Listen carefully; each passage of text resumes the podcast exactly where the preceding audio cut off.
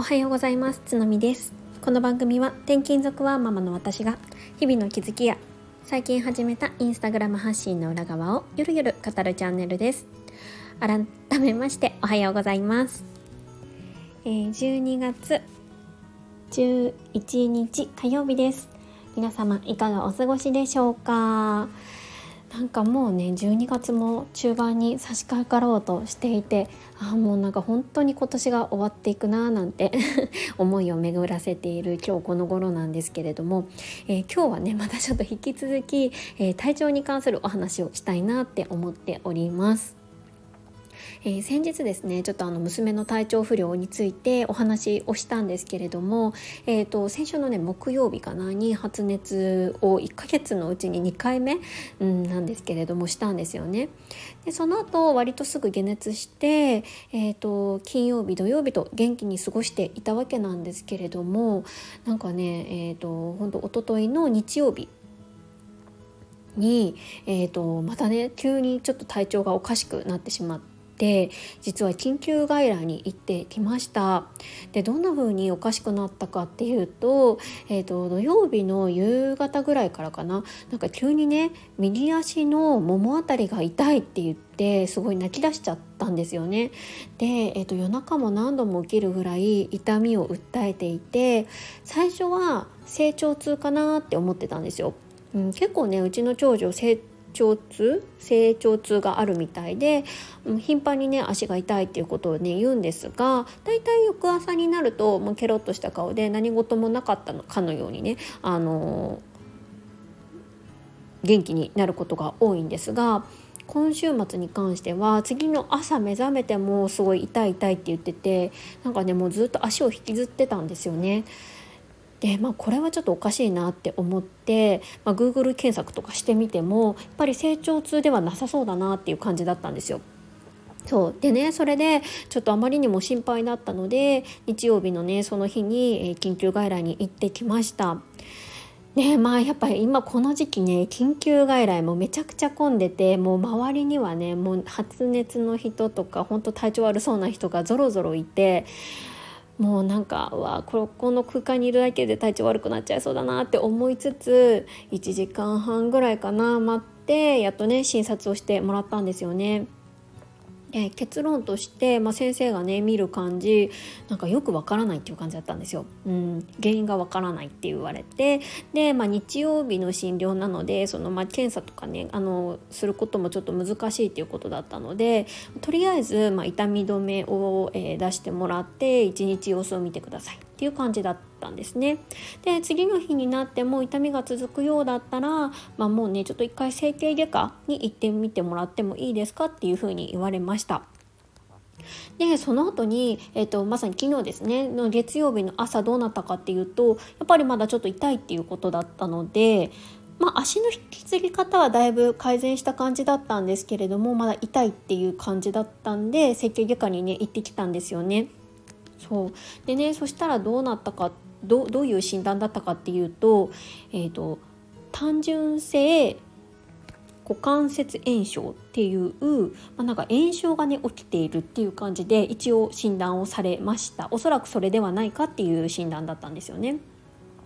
えっと、レントゲンを取っても、まあ、何も異常もないし、まあ、あの木曜日にね発熱をしたっていうことで、まあ、その発熱が引き金になって、まあ、炎症を起こすことがよくあるっていうことらしいです。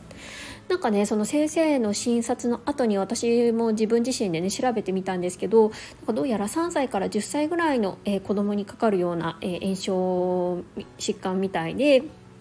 まあ、あのよくあるものみたいです。結構まああの風邪であったりとか本当に過度なスポーツとかが引き金になってそういうようなね炎症が起きてしまうっていうことがあるようでした。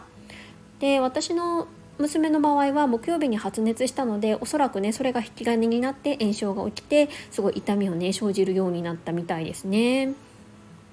でまあこのねあの一連の流れに関してちょっとインスタグラムのストーリーズで いろいろあの発言をねしていたら、えー、フォロワーさんからもねいろいろあのコメントをいただいてで中にねあのもしかして単純性股関節炎症じゃないですか？みたいな感じで言ってくださる方がいました。でまさにねそれだったんですよ。でその方の、えーと、お子さんも以前にねあのかかられたことがあるみたいであ結構よくねある疾患なんだなっていうふうに思いました。でまあ先生によると安静にして1週間ぐらいしていれば治るみたい自然にね治癒するようなものみたいなのでそこまでね大きな心配はなさそうだったのでもう一安心っていう感じです。まあやっぱりねあの本当に子供の新しい何て言うんですかねこうかかったことのないような症状とかに見舞われるとすごい焦りますよね、うん、なんか私も今回もすごい焦ってでまあ夫もね結構心配をしていたんですけど、まあ、原因がね分かってすごいすっきりしました。だからねやっぱりちょっとでも気になることとか不安なことはもう緊急外来でもいいからやっぱり行くべきだなっていうふうに今回ね結構実感したっていうところです。そうだからあのリスナーさんの中にもね結構お子さんを育てられている方がいらっしゃるかと思うんですけど発熱後とかであの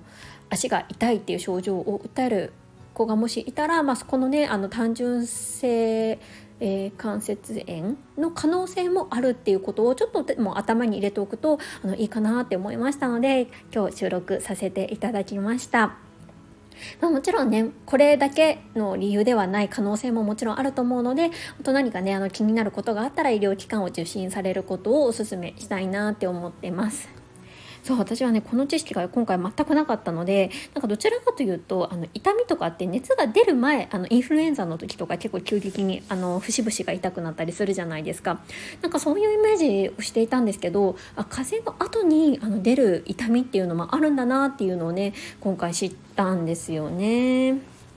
いやーなんかもうね 夫から始まりのこの体調不良の連鎖がねなかなか 収まることを知らず実はね私も今日なんかね夕方から体調悪いなって思っててさっき、えー、体温を測ったら37.5度の微熱があったのでもう今日はねもうゆっくり休もう早めにね休もうかなって思ってます。なんかそんなにねすっごいだるくてもうしんどくて何もできないみたいな感じではないんですけどなんとなくこう脈が速いような 感じわかります？なんかそんな感じがしてなんだろうって思ってたんですね。なんかずっとドキドキしてるみたいな。でさっきちょっと一応測ってみたらそのぐらいの体温だったのでまあこれも多分映ったんだろうなって 思います。本当ねもう風対策を頑張りたいとかねなんかちょっと直近の放送でしたんですけどもままさにね私もちょっとかかってしまいそうなので今日は早く寝て、まあ、しっかり栄養をとってね早く治したいななんて思っております。そう実はね今週の水曜日はちょっと夫とね有給を合わせてちょっとお出かけしようかなっていう風に言っていたのでなんとかねこの月火で直したいななんて思ってます。いやねなんか楽しみな予定があるとなんかほんと風邪をひくっていうこのなんかこの何ですかジンクス？うちあるんですけどもう脱却したいですねうんまあ本当ちょっと暖かくなるまでしばらくこの風対策とも真剣に向き合っていきたいななんて思ってます。はい、皆さんも本当にね結構インフルエンザもまだまだ流行ってますしこのなんか気温のね上がり下がりもかなり激しいのでご自愛くださいね。